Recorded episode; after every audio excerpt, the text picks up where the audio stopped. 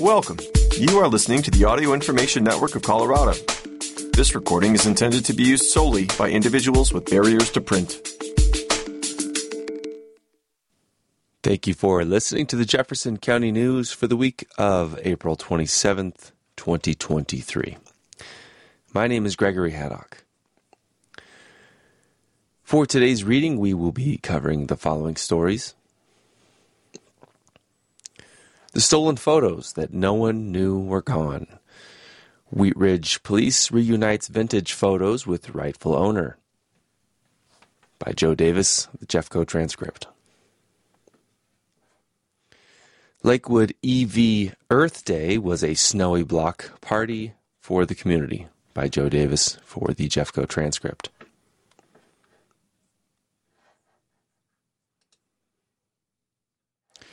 Bandimere Speedway to close in October. Owners looking for a new drag racing location by Deb Hurley Brobst.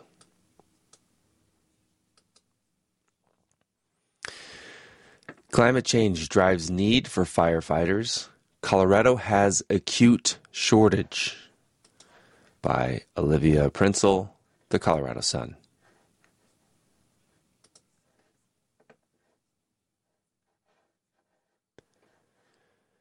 Ratepayer revolt demands end to dependence on gas fired energy. By Eric Galatas, Public News Service. And following up with various articles.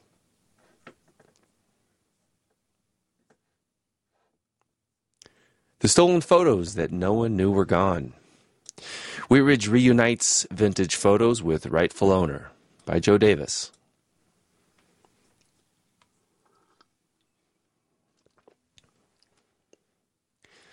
The story begins with a warrant served. At that time, Wheat Ridge police recovered property that did not belong to the person they arrested. Wheat Ridge Police Public Information Officer Joanna Small did what so many organizations have done in the past years. She placed a notice on Facebook. The recovered property was family photos, some that looked like they were more than 80 years old. According to the Post, the evidence technicians, quote, did not have the heart to destroy them because they are obviously someone's cherished family history. WRP did perform a search online to find the name of Blanche Ashmore, one of the people in the recovered photos. The rest of the work was done via the internet in about 24 hours. Small and her team captured the moment that the owner of the photos, Cheryl Ashmore, was reunited with the images. Cheryl Ashmore told Small that she didn't even know that the photos were missing. She moved recently and remembers that day. We had my trunk open and the moving van open, so there are so many people going in and out of the property over there at 38th and Wadsworth that I'm sure someone saw something and grabbed something. So boxes, not knowing what was in them. Ashmore said she does remember missing a tote full of beads, however. The missing photos were from a family project Ashmore was in charge of to digitize the photos. She had another container of photos to digitize. Small is heard on the video pointing out that the the fact that the old family photos did do not get unpacked immediately after a move. Ashmore agreed, adding that it was easy to lose track during the move. I had two boxes that said Ashmore Family Pictures, and I knew I had one. I went in this morning and saw it and was like, yeah, it's there. However, she was missing that second box. Ashmore arrived at the station with more photos to prove that she owned the missing set. The result was a nice history lesson about the Ashmore family and their lives in the area.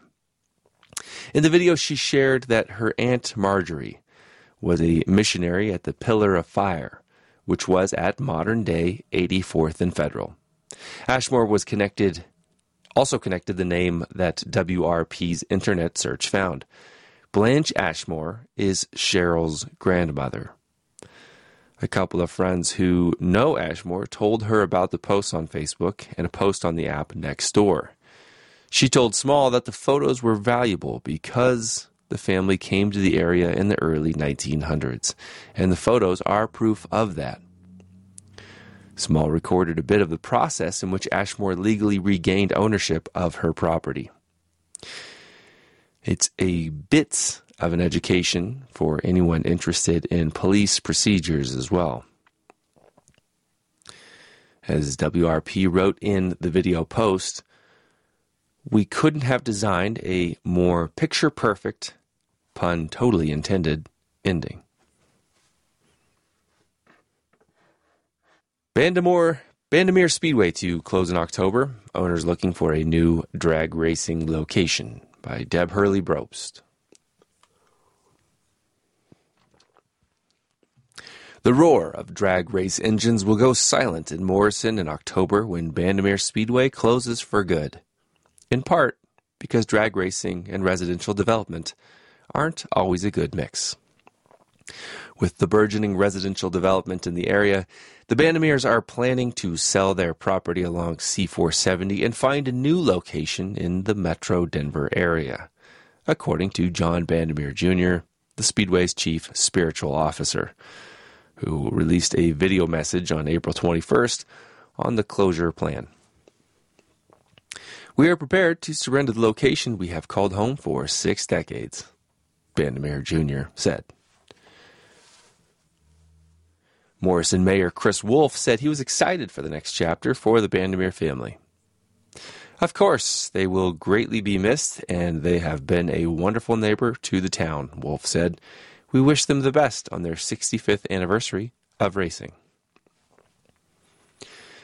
According to Bandimere Jr., John Bandimere Sr. and his wife Frances opened the racetrack originally in Arvada, 1956, as an expansion of their automotive machining and auto parts business, and to provide, quote, a place for people, especially for young people, to enjoy the speed and performance of the automobile and to get off the streets.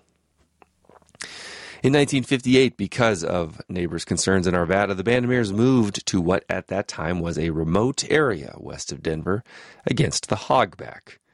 Fast forward to 2023, and again, the venue is looking for a new home to allow drag race enthusiasts to continue to enjoy the sport. As we close this chapter, our family is taking the time to reflect on the hundreds, maybe thousands, of memories on Thunder Mountain, and they are great memories. Bandimere Jr. said. Our relationships with employees, racers, sponsors, sanctioning bodies, guests, and service providers will remind us daily of what a privilege it's been for my family to continue the legacy started by my parents. He said, knowing how the Rooney Valley has grown, the family has been proactively looking for another location for about a year. Much the same as in 1956, the opportunity for a multi use facility for drag racing is providing an exciting opportunity for our family, though a stressful one, he said. In 2021, the Bandimeres hosted a community meeting through Jeffco Planning and Zoning to rezone the 136 acre Speedway property to significantly increase what the property could be used for including commercial and mixed use residential developments. The proposed ODP would limit residential development on the site to a maximum of 400 units and contain triggers requiring retail development before commercial development could take place. Jeffco Planning and Zoning has not responded yet about whether the rezoning request was formally filed.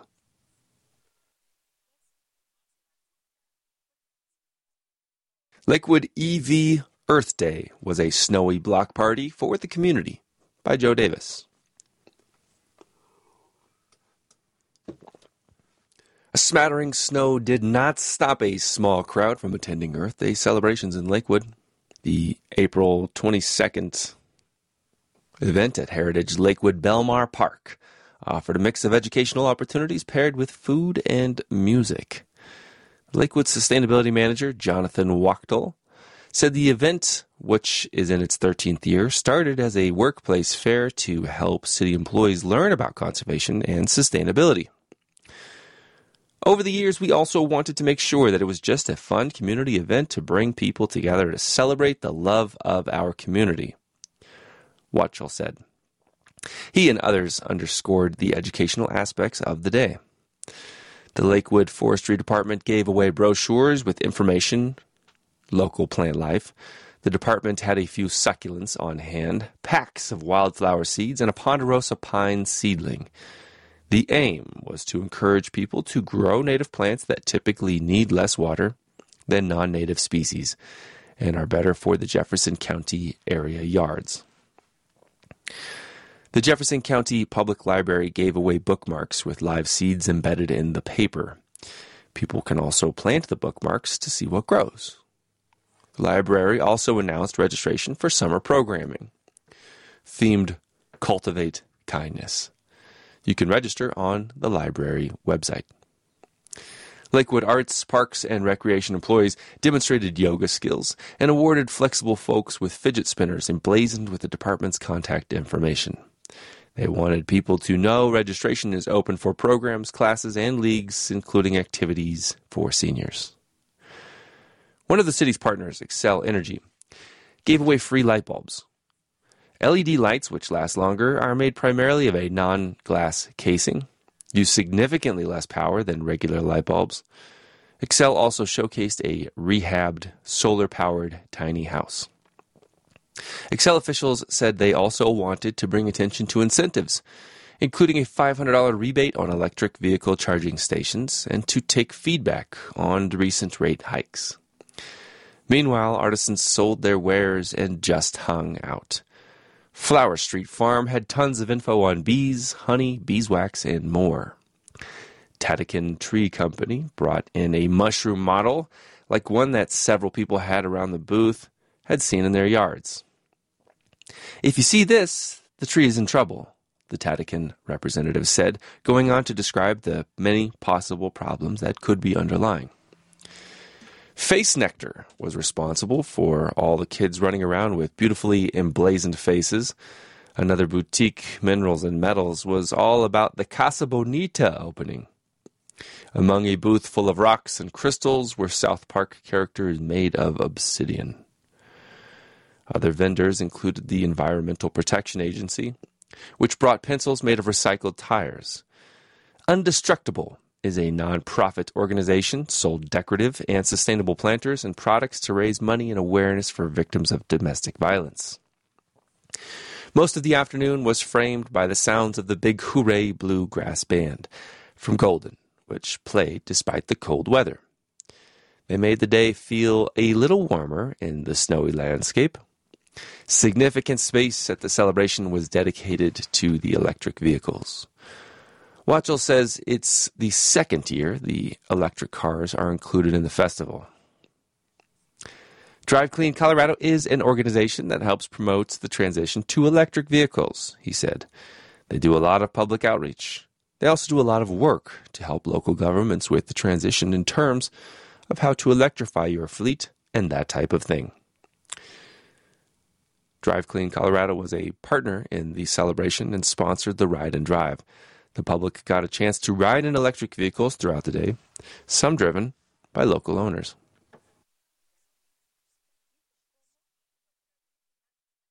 Wheat Ridge City Council grapples with statewide child care crisis by Joe Davis. Officials in Wheat Ridge are taking small steps to alleviate a crisis in child care access and affordability. Their aim is to expand the number of child care facilities in the city. A report late last year highlighted the problem across the metro area. It found that nearly one in 10 parents or guardians reported they could not access child care at least one week in the past 12 months. The study by the nonpartisan Colorado Health Institute also linked access issues to other crises. It found, for instance, that 39.7% of parents who had issues finding childcare also reported poor mental and general health. Wheat Ridge City Council acknowledged links like those in its plans. Specifically, the council voted to allow child care centers in zones that previously prohibited them. This means providers can look in areas previously marked as restricted commercial and neighborhood commercial zones. City planner Scott Cutler predicted that once access opens, demand will follow. He explained that the Planning Commission has had several requests from child care providers who want to open new centers. Cutler and the Commission had to decline many of these requests because zoning prohibited a daycare center in many of the locations requested. Probably one of the biggest requests we get, maybe over the years, in terms of people wanting to open and then finding that they can't in a certain location, Cutler said. Cutler went on to say, quote, there's a major lack of childcare in Wheat Ridge. The plans, in the form of a memo that got a consensus vote on April 17th, also require child care centers to comply with the stringent state standards for the welfare of kids. This means reworking language in the current city code to align with the state requirements. Councilman Corey Stites pointed out that the state standards will cause some spaces to improve their conditions. Stites disclosed that his previous experience running a daycare during the pandemic, pointing out that, quote, it's incredibly difficult to get and maintain a child care license. You have to have all the sprinklers and bells and whistles on your units, Stites said. So we are introducing a much safer brand of retail in those areas. An example is a daycare that opens up inside an old church, or a strip mall that requires owners to maintain high standards of property care in order to keep the daycare open. Keep an eye on the Jeffco transcript for more on the decision. The council also decided to change the way subdivision public hearings were conducted. There was an issue of requiring public hearings after development phases were already decided. This is a language change that will come with increased notice of public input sessions and the approval process. The other memo addressed parking des- designations and changes to the code to make parking less restrictive in congested areas. You can find more information, including the full Wheat Ridge City Council study session meeting, on YouTube the full memos on wheatridgespeaks.org and on the Wheat Ridge City Council website. The next regular council meeting is at 6:30 p.m. April 24th. The meeting can be attended at the Municipal Building, 7500 West 29th Avenue, Wheat Ridge, or online. Ratepayer revolt demands end to dependence on gas-fired energy by Eric Galatas, Public News Service. Consumer advocates held a ratepayer revolt at the Colorado State Capitol to urge lawmakers to address what they see as the root cause of the recent extreme spikes in utility bills the state's reliance on natural gas. Danny Katz, executive director of the Colorado Public Interest Research Group, said at the April protest lawmakers and utilities should take steps to protect ratepayers by tapping new federal funds to speed up the transition to sources such as wind and solar, which are produced locally and are not commodities traded on a global market. Quote, and if we want to make sure that we are not getting ripped off as consumers into the future, said Katz, we need to do more to reduce our reliance on gas to heat and power our homes and businesses. Xcel Energy has blamed spikes in heating bills on rising wholesale gas prices and market forces beyond its control. It has launched a cost adjustment plan to give consumers some relief. CoPIRG, PIRG, and other groups are urging the legislature to take steps to lower the state's independence on gas, including maximizing efficiency and ending ratepayer subsidies for new gas infrastructure lobbying, and legal expenses. Xcel and other utilities have added clean energy capacity, but continue to see natural gas as an important source for meeting peak energy demand and keeping the grid working at night when and when the wind isn't blowing. Katz said we now have roadmaps and technologies, including increased storage capacity and regulating peak demand via smart appliances, to wean ourselves off of natural gas. 20 years ago, maybe we didn't have the technology. and maybe we needed to have a much more diverse portfolio, said Katz. But I think we've seen the price of renewables have come down. The capacity that we have to put more energy from renewables has gone up. Methane, the primary component of natural gas, is more than 85 times more potent at trapping heat in the atmosphere than CO2 and is a major source of climate pollution. Katz said he believes now is the time for utilities across the state to move away from a fuel source subject to global supply chains and disruptive geopolitical events. There's a lot of federal infrastructure money coming as, as well, said Katz. So there's never been a better time for utilities to step up and say, okay, we can start to reduce this reliance and move away from gas. This public news service, via the Associated Press Story Share, of which Colorado Community Media is a member. Climate change drives need for firefighters. Colorado has acute shortage. By Olivia Prinzel, The Colorado Sun.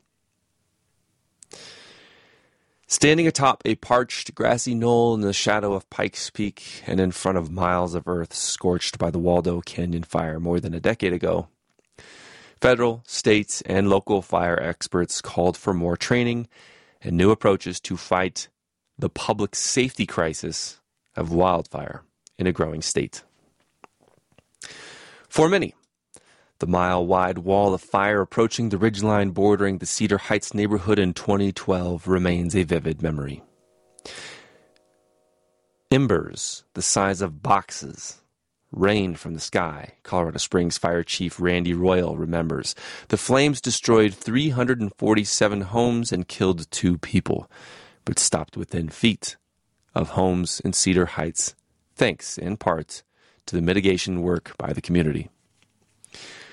But the risk of wildfire has increased in the past decade, with more homes being built in the area next to undeveloped forest and climate change bringing more intense fires to areas that were once not thought to be at risk. For years, we viewed this fire problem that we have as being more of a natural resource event.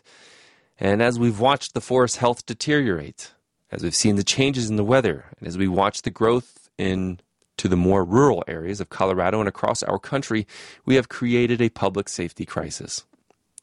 Mike Morgan, director of Colorado's Division of Fire Prevention and Control, said April 19th.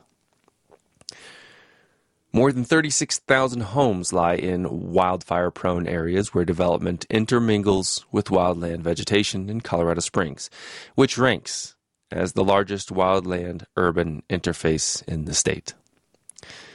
Nationwide, that number has grown to 99 million people, or one third of the U.S. population living in areas at risk of wildfire. Yet most have no idea what dangers they face, federal experts say. We're going to have to learn to live with fire in our country, Morgan said.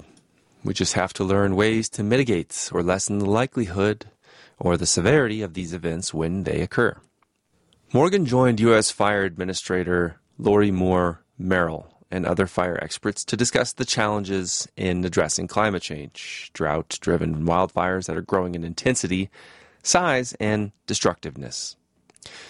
In the first three months of 2023, there have been more than 9,000 wildfires across the country, Moore Merrill said. About 800 people have died in residential structure fires this year and last year there were more than 1.2 million structure fires and 69,000 wildfires that burned more than 7.5 million acres, she said.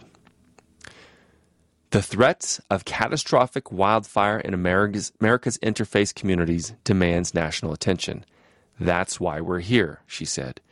It demands a unified approach because our current approaches to wildfire mitigation and management do not match the scale of the problem. There's a need for more training, experts said, explaining that methods used to extinguish structure fires are different from those used to fight flames along the wildland urban interface. Most municipal firefighters lack the adequate training and equipment needed to fight fires efficiently and safely in the wildland urban interface, said Edward Kelly, president of the International Association of Firefighters, which represents 335,000 firefighters across the U.S. and Canada. While most fire departments are responsible for fighting fires along the wildland urban interface, about 78% of them have unmet training needs, according to the latest U.S. Fire Administration report published earlier this year. Two thirds of those departments lack sufficient wildland personal protective clothing.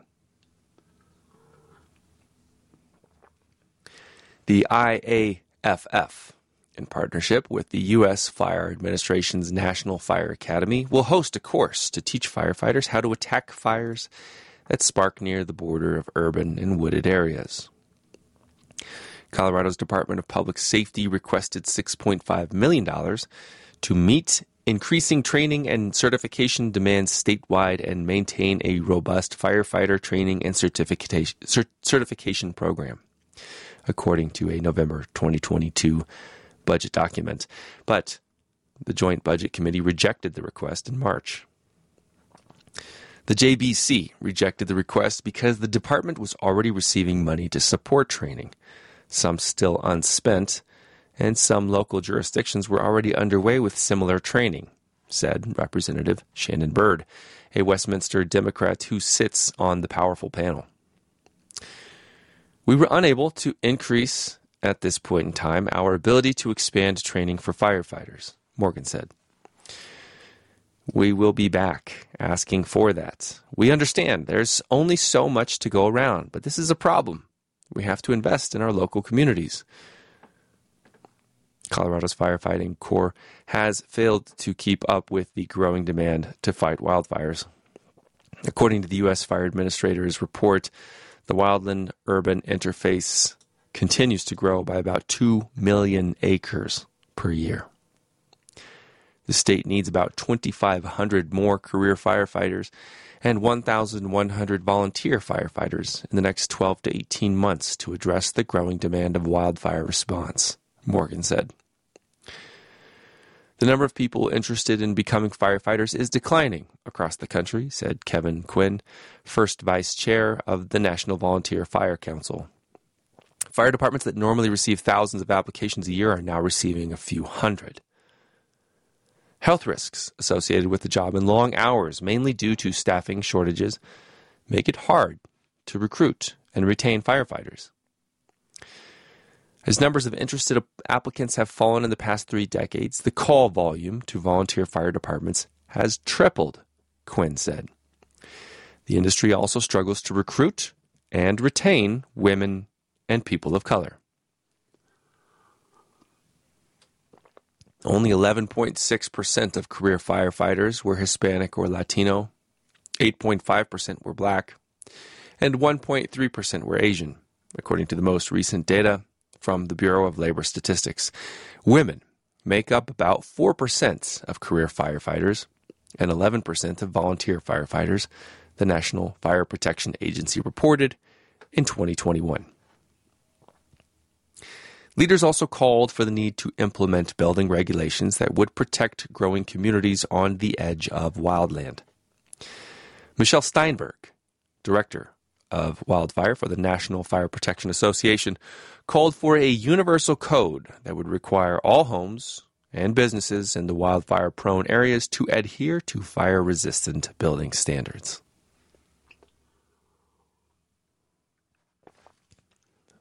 Unfortunately, Time and time again, what we see is that communities rebuild in the same way in the same area as those that burned to the ground, Steinberg said. Without a new approach, we're destined to repeat history at our own peril against a fierce and unrelenting opponent. We won't stop wildfires from occurring, but codes and standards are the means to better withstand and lessen impact in the wildland urban interface. End quote. The failure by local, state, and federal governments to impose preventative building codes is increasing the fire problem, added Shane Ray, president of the National Fire Sprinkler Association. Quote, codes and standards established through a consensus process are a minimum, and they should not be picked apart in a political environment, Ray said. The more buildings built to an outdated or weakened code and the interface between the forest and the city, and where the fire departments are understaffed, undertrained, or lacking resources, is increasing the fire problem in America. End quote. This story is from the Colorado Sun, a journalist owned news outlet based in Denver and covering the states. For more and to support the Colorado Sun, visit coloradosun.com. The Colorado Sun is a partner in the Colorado News Conservancy, owner of Colorado Community Media.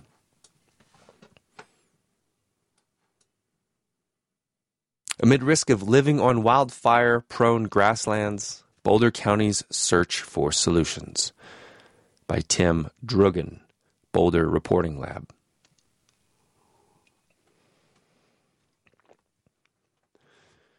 The Marshall Fire exposed the need to reduce wildfire risk on the grasslands of Boulder County. But there's a problem.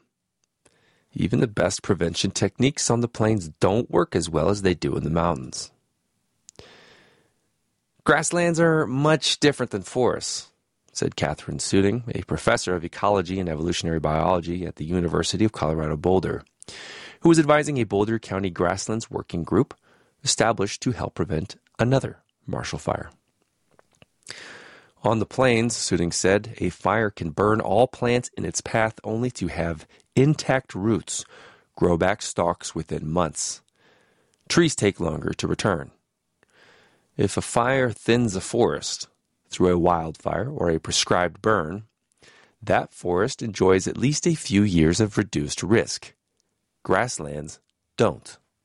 We might get a year of protection after a prescribed fire on the plains, said Stefan Reinold, a resource manager for county parks and open space. Reinold is also a member of the Grasslands Working Group, along with scientists, land managers, ditch company managers, and fire protection district members. The group is a subset of the Boulder County Fireshed that is made up of a similar cohort of local scientists and land managers working to reduce fire risk. A former forester for the county, Reinold said prescribed burns are difficult to implement in the mountains and even harder on the plains. Much of the county's open space on the plains is leased agricultural land. Farmers who might be open to their grasslands being scorched intermittently probably don't want them burned every year, which is what it would take to be effective. Still, the public, especially those recovering in the Marshall Fire burned scar of Superior and Louisville, want something done. There's a lot of pressure, of course, to come up with solutions, Reinold said, and he is sympathetic.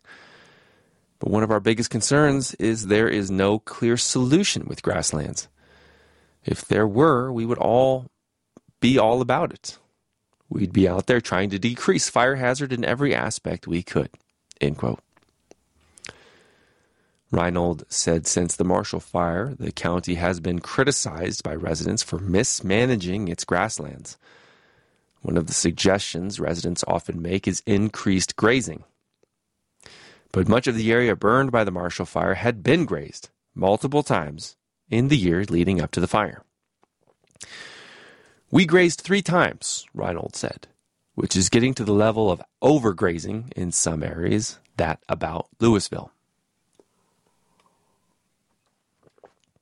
Mowing is another recommendation he often hears, though it cuts some fire fuel. Mowing leaves vegetation on the ground where it can still carry fire. And the amount of mowing required is untenable. Reinold said Boulder County has 343 miles of agricultural property lines. Should parks and open space put a 100 foot buffer along property lines to protect vulnerable neighborhoods, it would equal almost 4,000 acres they'd have to mow and often because the grass keeps growing.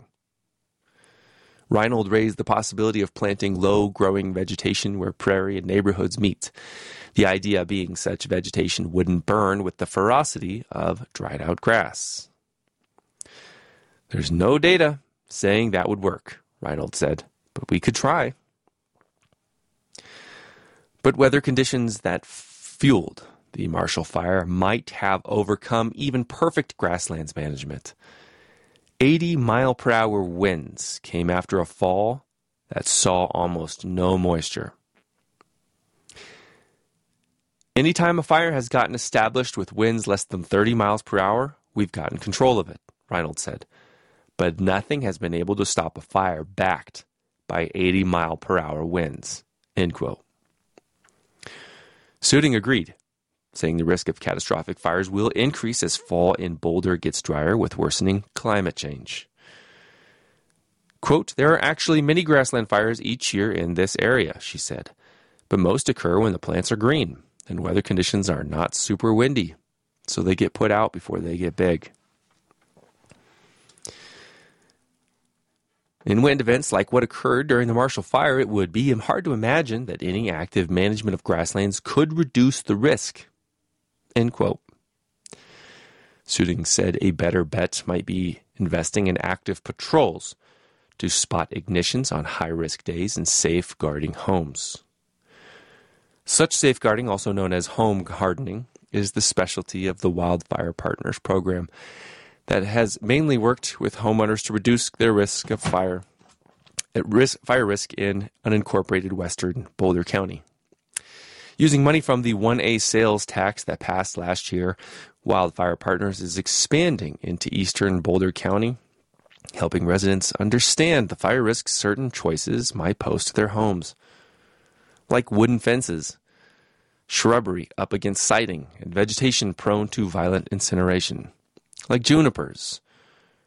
Reynolds said home hardening, coupled with experimental techniques like targeted grazing, is our best bet to avoiding another Marshall fire. Targeted grazing puts cows on high risk areas like borders of prairie and neighborhoods to munch down fuel before the fall shoulder fire season. Suding added that creating better models for grassland fire risk an, un- an historically underrepresented research area when compared to forest wildfires should be a top priority.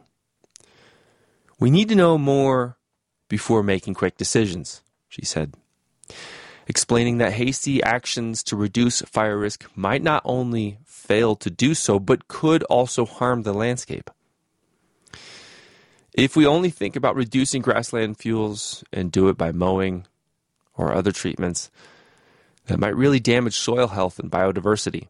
We don't want that, particularly since grasses grow, regrow within a few weeks after a treatment. End quote. That's one of the goals of the working group.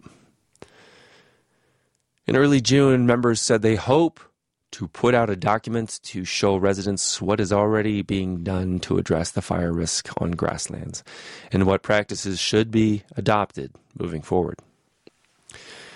The main takeaways of their work will likely be a combination approach some grazing, some prescribed burns, and some investment from the public in protecting their properties as best they can. There's no silver bullet, Reynolds said. If there was clear information of what to do, people would have done it already. This Boulder Reporting Lab story via the Associated Press Story Share, of which Colorado Community Media is a member.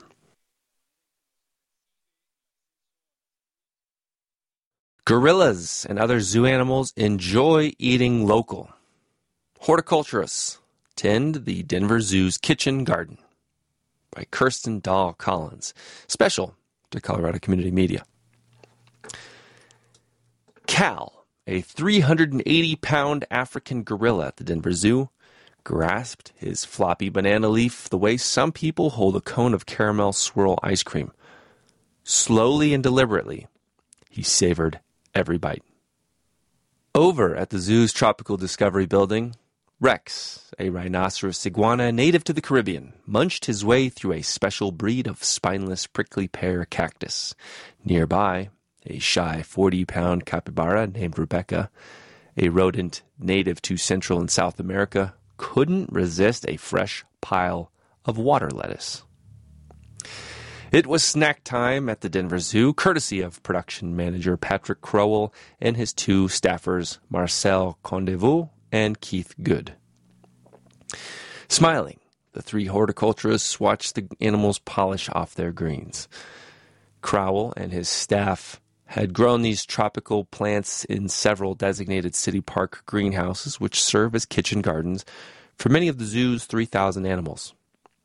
Whether it's cardamom and ginger leaves, banana trees, or hibiscus flowers, the greenhouse staff enables zoo animals to eat local, even if they crave flora from across the globe. The gardeners also grow landscaping plants for animal enclosures from tall stands of euphorbia cactus to sweet gum trees. We're trying to grow as much as we can locally, Crowell said, adding that growing exotics can take quite a bit of research. The greenhouse specialties are grown without pesticides using recycled water. All of this saves money the zoo would otherwise spend importing tropical plants from Florida. One greenhouse holds a grove of banana trees, which are especially useful since every part of the plant can be used. Crowell said the fruit is fed to fruit bats, while the floppy leaves are popular snacks for many animals, including sloths and smaller reptiles, as well as great apes. Elephants and rhinos chew the banana stalks, which increases their fiber intake and acts as a natural toothbrush. The production staff works closely with the zoo's battery of veterinar- veterinarians and nutritionists. Animal diets have come a long way since the since 1896 when the Denver Zoo began with a single caged bear cub named Billy Bryan in City Park. Although history does not record what Billy ate, it would probably make today's zoo nutritionists shudder. These days, animal diets are strictly controlled in order to keep them healthy. Often, that means adding the right vegetation. We get calls if an animal is ill, Crowell said. Many of the plants in the zoo greenhouses have medicinal qualities. Crowell said that leaves from the ginger and cardamom plants help prevent heart problems in great apes. Colorful blue, green, and yellow lorikeets, a small parrot from Australia, keep their feathers healthy by pecking at hibiscus flowers. According to Crowell, the pollen and nectar of these bird flowers supply the birds with important amino acids. Some plants are equally important to animals' mental health. The Denver Zoo earned its accreditation from the Association of Zoos and Aquariums by taking animal wellness well-being seriously and that requires plenty of the branches, twigs, and leaves known as browse. Cuttings from a range of trees and shrubs, including willow, mulberry, and butterfly bush, are important not only just for nutrition, but also to encourage natural activities like foraging. For example, Crowell said tundra, the female grizzly bear, enjoys stripping and eating the leaves off hackberry branches, while the zoo's Mongolian horses prefer to chew bark off cottonwood logs. Elephants and primates like to exercise their te- teeth on bamboo stalks. Several passive solar greenhouses, known as hoop houses, help extend the growing season for browse. And whether it's time to prune trees and bushes in City Park, Crowell and his team are there, collecting boughs, twigs, and leaves. Crowell also roams the zoo's 80 acres, searching for underutilized patches of dirt where he and his staff can grow additional browse in the summer months. Last year, they supplied more than 1,300 pounds of leafy trimmings to zoo denizens. When the zoo's urban farmers aren't running loads of produce over to hungry zebras, and giraffes, they are searching for more ways to maximize every square foot of growing space. Even the rafters of the Tropical Discovery Building are being put to use with a hydroponic growing table that nourishes crops of collard greens. According to Crowell, many animals love nutrient dense screens like collard and dandelion. Perhaps we humans should take a few dining cues from the zoo.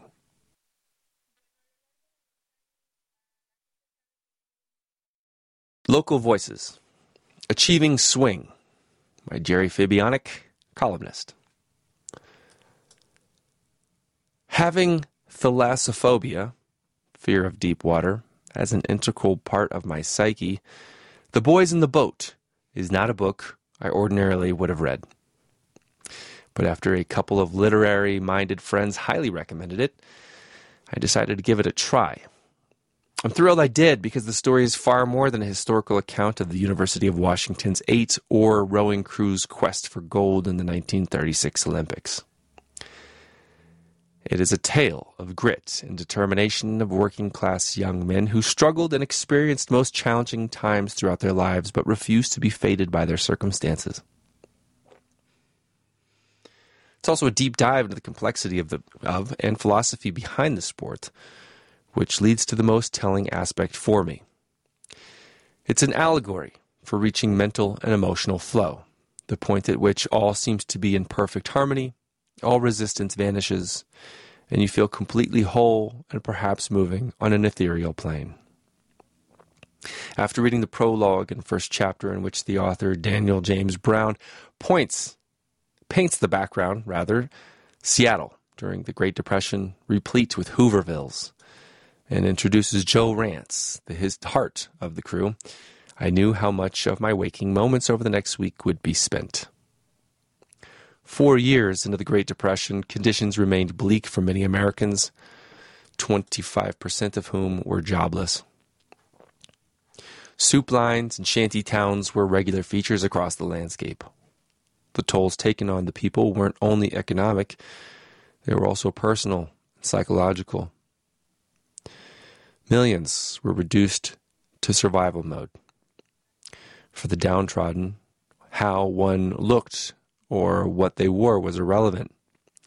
But shabby dress, accompanied with an unkempt appearance, was a badge of shame and source of ridicule for young men like Joe, who, through their never give up li- approach to life, managed to matriculate in a college or university. And that is where we meet Joe as he ambles across the University of Washington campus wearing a rumpled hand me down sweater on his way to try out for what many considered to be an elitist sport in which he had no skill. Making the team wasn't for Joe an athletic feat to boast about. Failure would have meant having to abandon school, and the alternative was not palatable. Thus began Joe's quest. But unbeknownst to him and his cohorts, their undaunted efforts would remake them in unways in ways unfathomable to their young adult minds and elevate them to the nation's and ultimately the world's attention. Rowing in absolute tandem with precise strokes at the exact moment is an art unequaled in sports. As I read, I searched my mind for equivalent competitions or situations. I thought of the runner's high I got, the points where long distance runners feel like they could run for forever, not only despite the pain, but embracing it. I reflected on the scene of Paul Maclean, played by Brad Pitt in A River Runs Through It, perfecting the art of fly fishing. I considered successful sports teams need for players to eschew egos given there's no I in sport. And I pictured the exquisitely graceful synergism of couples ice dancing. But each of them failed to equate to the absolute harmony and perfection of rowing, the moment when a crew achieves swing, where they glide their craft across the water seemingly without effort. The closest metaphor or allusion to swing in eight oar rowing is a symphony orchestra in which one discordant note destroys an entire piece. In rowing, one discordant note is called catching a crab. When that happens, everything gets thrown off, and the team essentially starts anew as they watch their competitors race farther ahead. For the University of Washington's Huskies crew that faced never ending obstacles up to and including the Olympics, some de facto, others intentional, nothing short of perfection, swing would get them the gold. The psychology behind the physical harmony is complex. It requires the rowers to completely repress their ego while at the same time remaining true to their individualism in context of their abilities. It's a form of what in philosophy is called conjunction of opposites when two opposing truths are equally valid. For me, that is what drove the story home. Yes, the decidedly non economic rags to riches tale is one for the ages. And Joe's and his fellow rowers' inspirational life stories tug at the heartstrings. But it was becoming educated about the intricacies not only of eight oar rowing, but also of swing, and how extraordinarily rare it is reached, that for me put the boys in the boat in the rarefied air of numinous storytelling. The chances of me rowing a boat at the level of swing are the same as me summiting Mount Everest. Neither will happen. But the image of an eight person crew joining in precise synchronicity, that Kundalini moment of peak performance, will serve henceforth as a mental visualization for perfection. The ideal to strive for, but rarely reached. Jerry Fabyanic is the author of Sisyphus Wins and Food for Thought Essays on Mind and Spirit. He lives in Georgetown. Thank you for listening to the Jefferson County News. My name is Gregory Haddock. If you enjoyed this program, please register for our free services at www.aincolorado.org or by calling 303 786 7777.